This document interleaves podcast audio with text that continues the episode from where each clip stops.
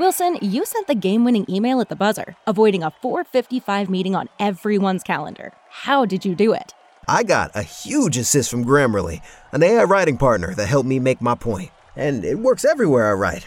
Summarizing a doc only took one click. When everyone uses Grammarly, everything just makes sense. Go to grammarly.com slash podcast to download it for free. That's grammarly.com slash podcast. Easier said, done.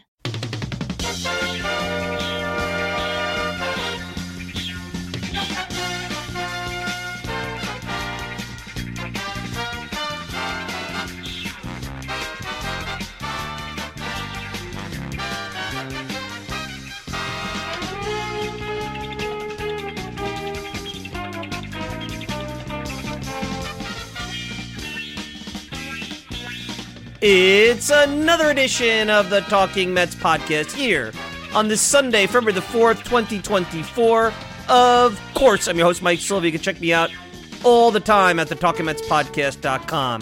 You can get me on X at Talking Mets No G and on your favorite podcasting service, Spotify, Apple, whatever you desire. If you want to interact with me, Mike Silvat, TalkingMetsPodcast.com. No G. Mike Silvat, TalkingMetsPodcast.com. And don't forget the newsletter substack.com slash at talkingmets no G. And of course, I want to thank the good folks from the Fansided Podcasting Network for supporting this show. Welcome to another edition of the Talking Mets podcast. Yes, we are in that week where you could smell spring training. You could smell the baseball season. The Super Bowl is just a week away. I mean, I think Radio Row and the two weeks between the NFL championship game and the Super Bowl is like the most awful sports time of the year. I mean, Radio Row, some of the, I mean, I don't know if, I don't listen to regular talk radio, so I couldn't tell you, but I don't know if they still do like that week where they just have people coming on and disguising interviews with just basically commercials and promotions.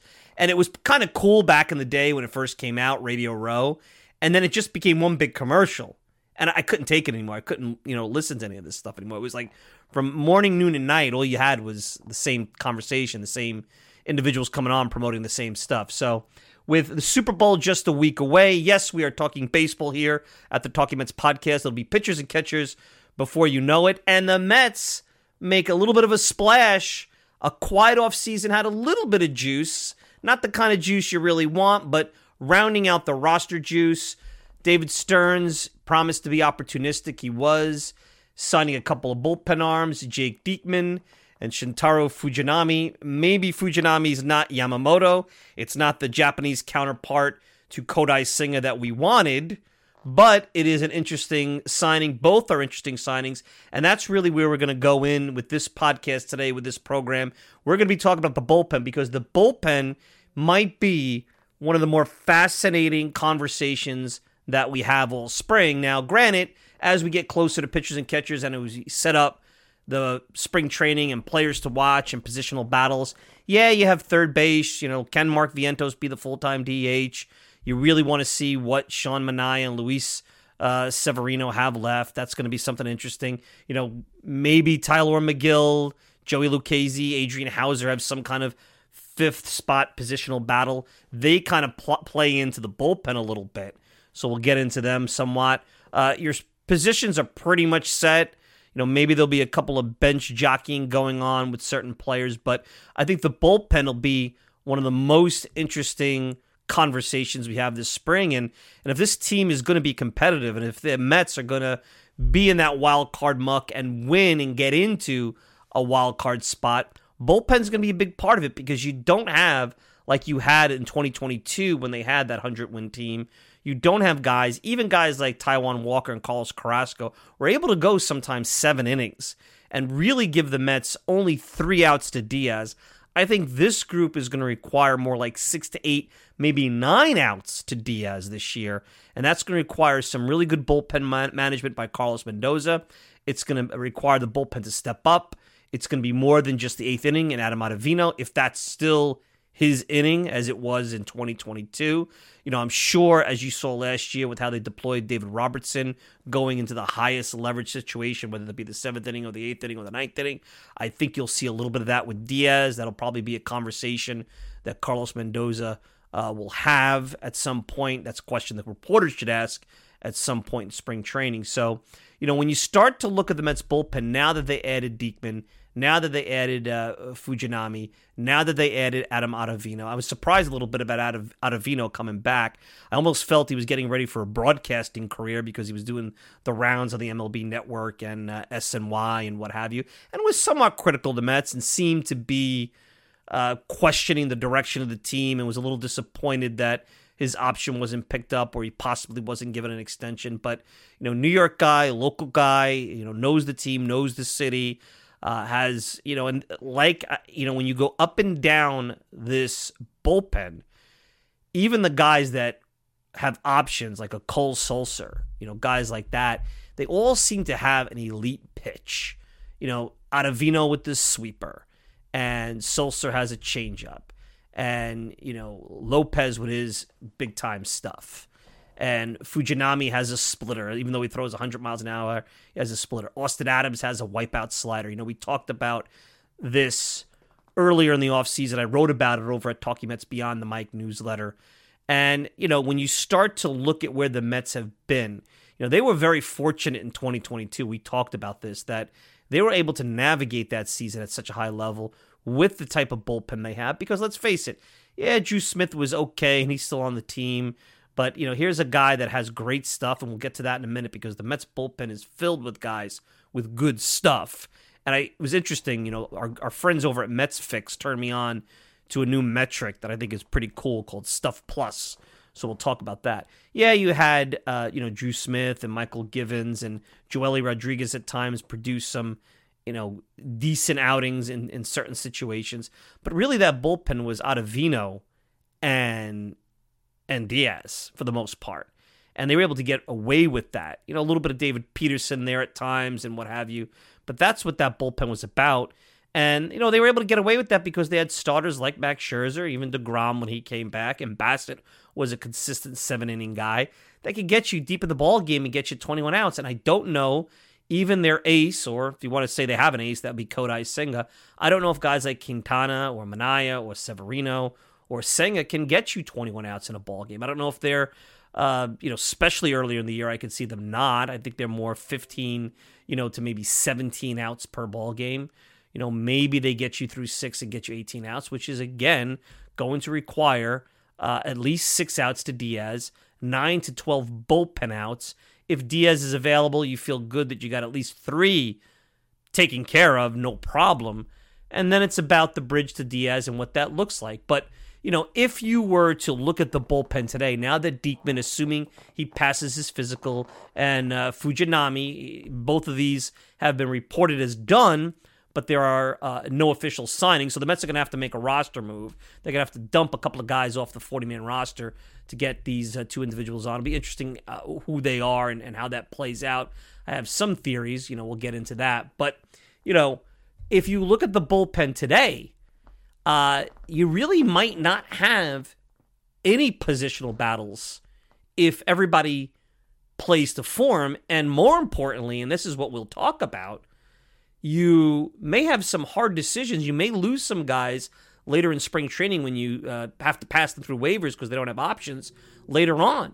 So it'll be really interesting. And you also have in the starting rotation because you don't have any bullpen slots really available if everything falls into place, you may have guys like Joey Lucchesi and Tylor Megill if they don't make the rotation, and I don't know if they will, looking at it right now, who may have to start the season in the Syracuse uh, rotation and be depth, even at this point in their career. So it is very interesting in a good way where the Mets stand.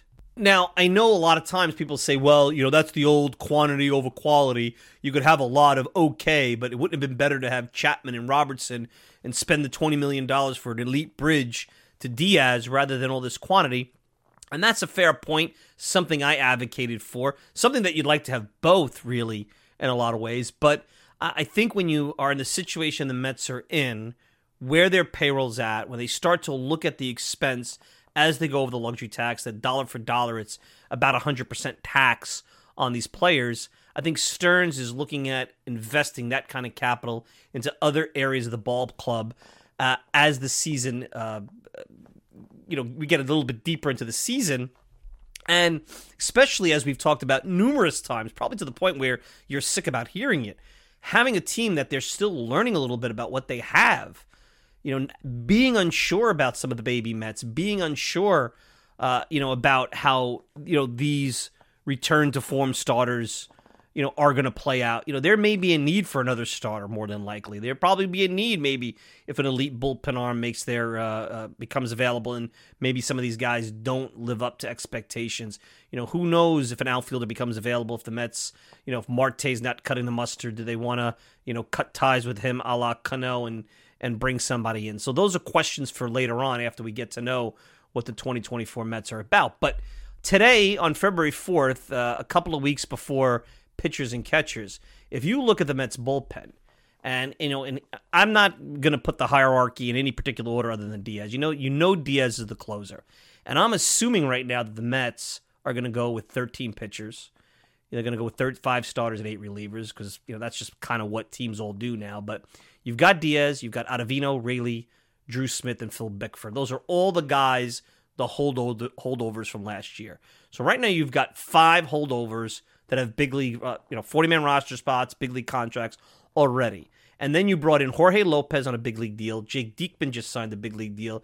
Shintaro Fujinami just signed a big league deal. So that's eight. So you pretty much have your bullpen filled out, and you have not even gotten into the Megills, the Buttos, the Joey Lucchesi's, you know, and Austin Adams. You know, we talked about him with this wipeout slider. You know, he has no options. You know, would he make it through waivers? You sign Michael Tonkin as maybe that guy that you could just throw out rubber arm, up, down, by a lot of runs. He has no options. Yohan Ramirez, interestingly enough, another guy with great stuff, according to the metrics.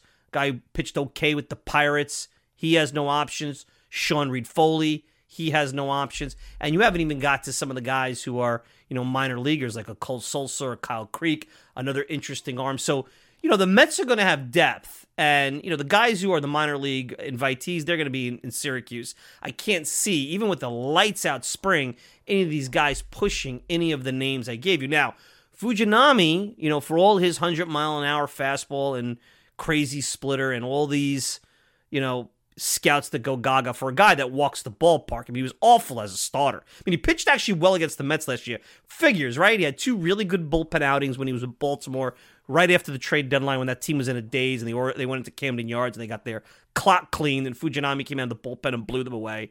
He actually had a good start against them. It was that extra inning win where Pete hit the game tying home run with the bomb in the ninth inning that I think is still traveling there in Oakland. Uh, Fujinami actually uh, had a nice start, six innings, I think two or three runs against the Mets back in April. So the Mets saw him a lot last year. I'm not suggesting that's why Stern signed him, uh, but you know, if you watch those games, you saw the best of Fujinami, and uh, you know, certainly an interesting arm, and he's got options. So the way I see it right now, unless they're looking to, if Bickford is maybe terrible in spring training. Uh, and, and let's say Fujinami just shows that he needs a little tweaking or he's not good. You know, maybe you could start him out in AAA. I don't think you gave him over $3 million, even with the option. You know, he's a Boras client. I don't think you, you, you did that to send him to Syracuse for very long. You know, that's one thing. You know, Bickford, you know, not going to cost you a lot to dump him later in spring training if he's not pitching well. But the question is, you know, really, you know, who would be in his place? You know, you'd have to see an Austin Adams who's been injured at times be lights out in spring training and a Yohan Ramirez who is promising but has never been consistent be lights out in spring training. I think the bigger question here is is assuming that your rotation stays injury free, and you look at the Mets rotation right now, you know, you're going to have a couple of decent arms who may have been able to. And, and this is where you know, do you go with six starters? You know, who is optionable? Is Fujinami, Fujinami someone because he has options that you'll be willing to at times shoot up and down if you need that extra starter? This is where this gets interesting because you got Senga, Quintana, Severino, Manaea, and Houser. You would think those are the five. Those are your five starters and then Lucchesi and Megill are six and seven. And then you haven't even gotten to Peterson. He's not coming back till let's say July around the All Star break. So you're going to have some decent arms back into the rotation arms coming out of Syracuse and not getting a lot of opportunities. And then the real question is if you look at this bullpen, I mean, the only guy out of this bullpen right now that has any option ability is Fujinami. I mean, really, Ottavino you can't, Raley you can't, Drew Smith you can't, Diekman you can't. You're not going to Jorge Lopez you can't. And and that's what's interesting because if you remember, one of the criticisms of Billy Eppler last year is that he jumped at mediocre pictures pitchers like uh, uh, Jeff Brigham because he liked the optionability, the up and the down, which is something that is part of the fabric of baseball right now because you know you want to you get through a long weekend where the starters got bombed or you had a lot of you know you don't really have a lot of long extra innings anymore because of the ghost runner but you know you had a, a, weekend where you had to use the bullpen a lot maybe there was a doubleheader i don't know and usually that's a time where somebody even if they pitch well gets optioned I mean, the only guy I can think of is Fujinami. Now, I think you can only do them five times in a season right now, so there is some limitation to that. But I could see to a certain degree the reason they signed him is that he is optionable. So you could see him getting pushed down if they need to go to a Lucchesi, uh, if they need to go to a Megill. And those guys actually, believe it or not, Lucchesi and Megill have options. And Lucchesi actually, with his service time, being that he spent a good chunk of last year in uh, in the minor leagues, is actually not a free agent until after next year. So you have some control there. So you actually have some really interesting and good depth with this ball club right now, and it's exciting. Now, when you start to talk about, well, you know, I liked Mike's idea earlier in the offseason, go for a super bullpen, sign a couple of closers. You know, Diaz is not always going to get the ninth inning. Everybody's going to get, you know, some kind of opportunity to, you know, get a save. And I'm not sure if Robertson or Chapman were interested in coming to the Mets. Forget about the price at this point. You know, at their point in their career, they only have so many earning years left. I know Robertson didn't like being traded, um, you know, midseason. Maybe so the Mets as more of a, a risk where potentially he could get traded again. Totally understandable at that point. So the Mets went for guys that either have potential and haven't realized it, inconsistencies. You know, I wouldn't call all them scrap heap, but they're no short things. But there's one thing, and if you don't subscribe to the Mets Fix with our friend Jeffrey Bellone, JB, you're missing out. Because this is why you subscribe to something like Mets Fix, because you you get some interesting and this is what we've been talking about all off season. It's not just about going to baseball reference and looking at the strikeout rate and the walk rate and the ERA plus. I mean, those are the easy, obvious top, you know, front stuff that you'll look at. But it's about the back end. What are they looking at in terms of their repertoire and how these guys can fit into the bullpen? You know, Stearns talks about arm angle and getting different looks throughout a ball game, especially if you're coming from five innings with a starter and then six, seven, eight into Diaz in the ninth getting different looks, pitchers with different elite pitches, you know, slider, splitter, throwing hard, throwing from this angle, so on and so forth. That's going to change the eye level of the, of the batter. It's going to make it a lot harder for them to adjust. Now, one of the knocks of last year's Mets was that they didn't have anybody who threw 100 miles an hour, which is something that we didn't even talk about throughout the season. And a lot of that is look, no more DeGrom. Scherzer doesn't throw hard like he used to. Diaz out for the year. So off the bat, you see that. I mean, Bassitt, I don't think was a hard thrower really. You know, I think the prior year, the reason that wasn't much of an issue is because you had Diaz, you had Degrom, you had guys like that. You know, you know, Megill was throwing 100 miles an hour before he got hurt. So you had, you know, th- that wasn't talked about. But it wasn't like the Mets staff, especially their bullpen, which was really Ottavino and Diaz, was filled with these, you know, hard throwing players, these hard throwing pitchers. You know, and, and really under Eppler, the bullpen outside of Ottavino and Diaz, and maybe throw Drew Smith a little bit in there, and okay, Raley for a short period because he was only there one out of two years of Eppler. It was a lot of these promising, optionable arms that, quite honestly, never worked out. You know, maybe they had an Adonis Medina flash in the pan, get that great save on the road that Sunday against the Dodgers. You know, you'll get those moments there. You know, great. Uh, you know, but by and large, though you know those were few and far between. There were guys that were here, they were here for a couple of weeks, and they were gone, and it was on to the next. And and and you want some more stability there, and I think the Mets have found it. But Mets uh, fix wrote about uh, late last week how the Mets bullpen actually now has a bunch of players with elite stuff, and Jake Diekman and Diaz are two, and it's a, a, and I'll give you how they know this, who have some of the best stuff in all of baseball. So you have two of the top pitchers in baseball with the best stuff out there. Now, Diaz, we all know he has elite stuff. You don't need a metric called Stuff Plus to to ascertain that. Now, you're probably sitting here saying, "What's Stuff Plus and what the hell do I want to, you know, talk about that?" Now, I'm not going to get deep into the math here and the standard distribution and all that stuff, but basically Stuff Plus is the way for all these smart folks in the lab to create a metric that uses the movement of each pitch to to basically ascertain how nasty a pitch is, and Stuff Plus brings all that repertoire together to say, well, how nasty are these pitches? Like, who are these? You can't just go by ERA and and all the. I mean, those are outcomes, and more than likely, if you have good stuff, you're going to have good outcomes.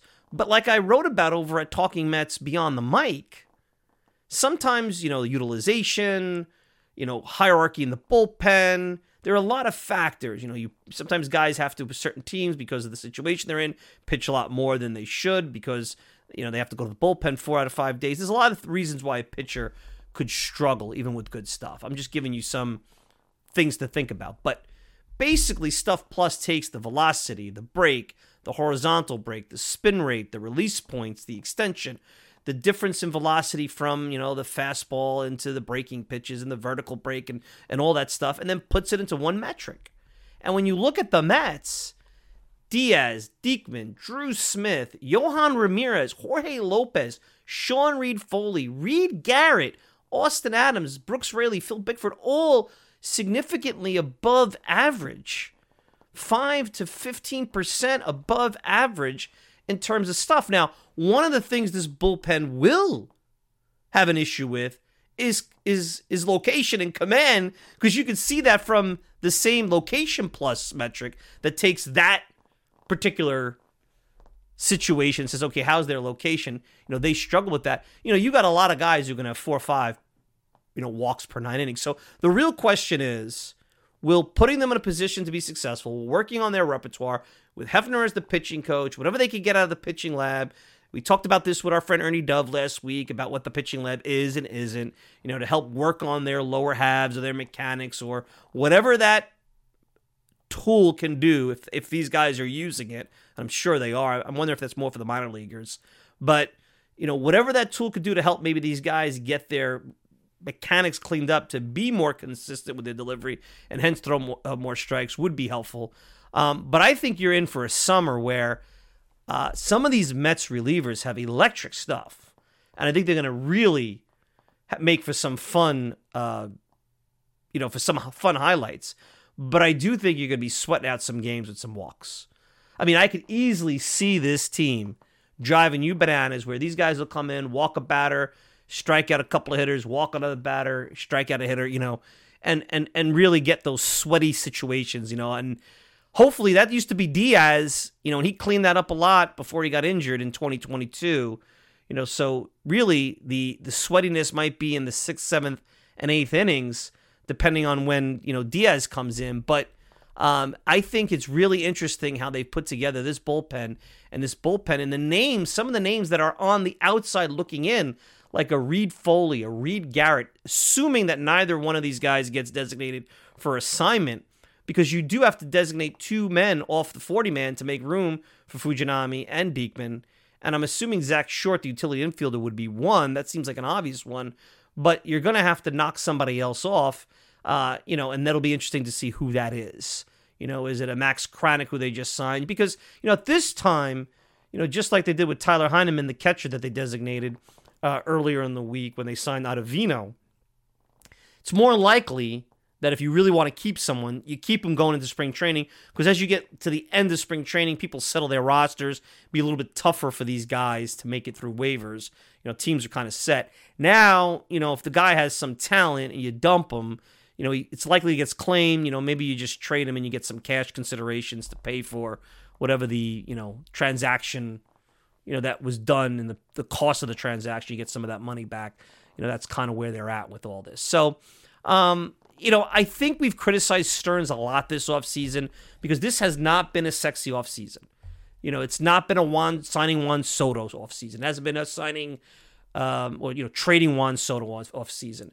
You know, signing Yamamoto didn't happen. That was the most excitement that happened in the hot stove all off season. It's been a very methodical secondary, tertiary roster building. You know, a couple of trades here and there. You know, nothing that really got anybody excited.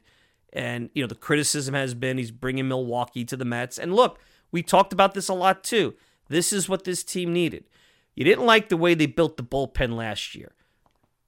Eppler jumped on some optionable re- relievers by making a trade for Brigham and Elieser Hernandez. Hernandez never saw the light of day with the Mets. Brigham had some potential, was up and down, and you know was not very good for the most part. So now the Mets are trying to bring in guys who, you know, again might have some kerosene on the fire to them. I still don't like the amount of walks that come out of all these guys, but that's baseball in 2024. And, you know, as far as really Diekman, you know, Diekman is a guy when you start to, and this is why I'm here and Stearns is where he is, because, you know, as I'm doing my, you know, fun talk radio roster building with you playing GM, you know, and talking about guys like Aroldis Chapman, you know, Diekman really fares out from a standpoint of what the scouts believe, you know, especially since he went to Tampa and was getting lit up in Chicago and went to Tampa and made some adjustments.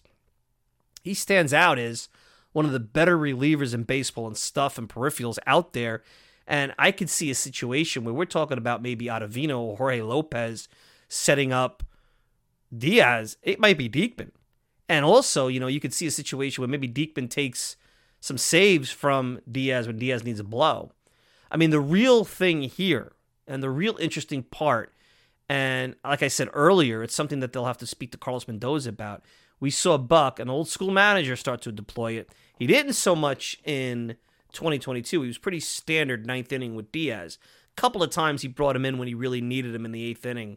Say goodbye to your credit card rewards. Greedy corporate mega stores, led by Walmart and Target, are pushing for a law in Congress to take away your hard earned cash back and travel points to line their pockets. The Durbin Marshall credit card bill would enact harmful credit card routing mandates that would end credit card rewards as we know it. If you love your credit card rewards, tell your lawmakers hands off my rewards. Tell them to oppose the Durbin Marshall credit card bill. Uh, I think one time, particularly in LA, that's that extra inning game that we talked about, you know. Um, but where they go with these pitchers, I think will be based on leverage. So if you're up by a run and the middle of the order is coming up and it's the eighth inning, I think you're going to see Diaz. Uh, or maybe even the seventh inning, you might see Diaz. Because you might say to yourself, you know, if, if, you know, two, three, and four of the Dodgers order is coming up and it's the eighth inning, you're going to bring Diaz in. That's your best shot at navigating and winning that one run ball game. Uh, not to say that the bottom of that order is any easier, but you, you're doing that probabilistic situation. So, um, you know, I, I you know, that will also affect Diaz's stats in terms of saves. You know, uh, there's a lot of things that go into play. How does that affect the player? Does the player get bothered by that? Diaz has got a contract, so it's really not a big deal. He's been paid as a closer. He's not going anywhere. He's making $20 million a year. He's secure. You know, he got his contract. You know, maybe that was something that played into, you know, we really didn't talk about it that season, why he was pretty much used traditionally during the 2022 season, you know, other than a few instances. So, um, you know, really this show, not a long show, a shorter show, really is meant to set us up for spring training and get us excited. And I think it's easy to, as we round out the off season, be disappointed. And we've again, I'm I'm pretty much reiterating a lot of points that you guys have heard, especially if you're loyal listeners over and over. But you know, I, I think it's important. It's easy to get disappointed because they didn't get Yamamoto. It's easy to get disappointed because they didn't make a splash. But when you start to look the little incremental moves, especially what he's done with the bullpen, you have to like the kind of thinking that Stearns has. He is being opportunistic. He is trying to go after more than the obvious player. You know, it's like if door number one or door number two doesn't present itself, you know, these are like door number three or door number four type players that you never would be thinking about. That here you are, a couple of weeks before spring training, they're running out of time to get a home, and you know the the money plays into it, But these are quality arms for the kind of money. I mean, to get someone like Diekman for $4 million, you know, granted, you know, has had injury problems and, you know, hasn't had this long resume of success like a Robertson or Chapman. But certainly when you look at him, if he produces anywhere near what he did in Tampa, uh, you know, you just got yourself gold. Ultimately, Stern's got to figure out how to do what the Rays do because the Rays, there is, is there a team better than the Rays taking relievers, putting them in whatever brew they got over there and churning them out, and at least for them for a year or two, really. You know, look at even Fernando Rodney went there was dominant as a closer. You know, the guy with the arrow shooting in the air, he was annoying. I mean, eh, you know, guys that were completely on the scrap heap, completely. They come out there and they churn and they're like, wow, look at this. I mean, this Diekman's career was coming to an end. He was done, you know?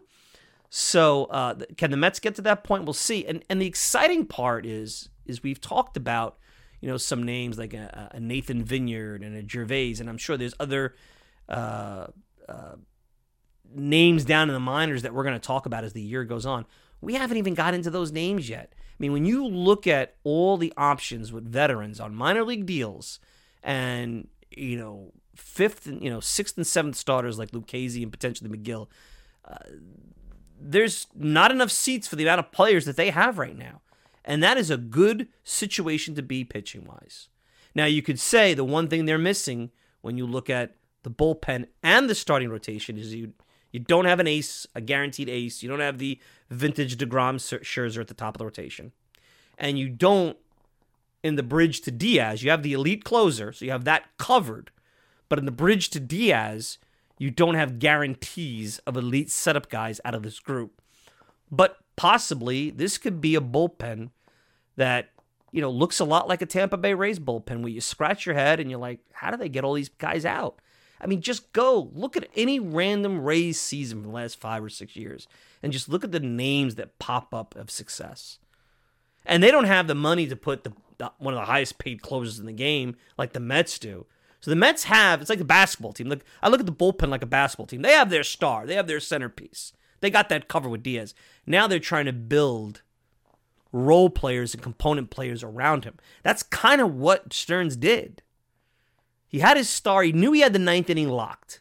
So if I could get five, just let's just do math real quick to wrap up here.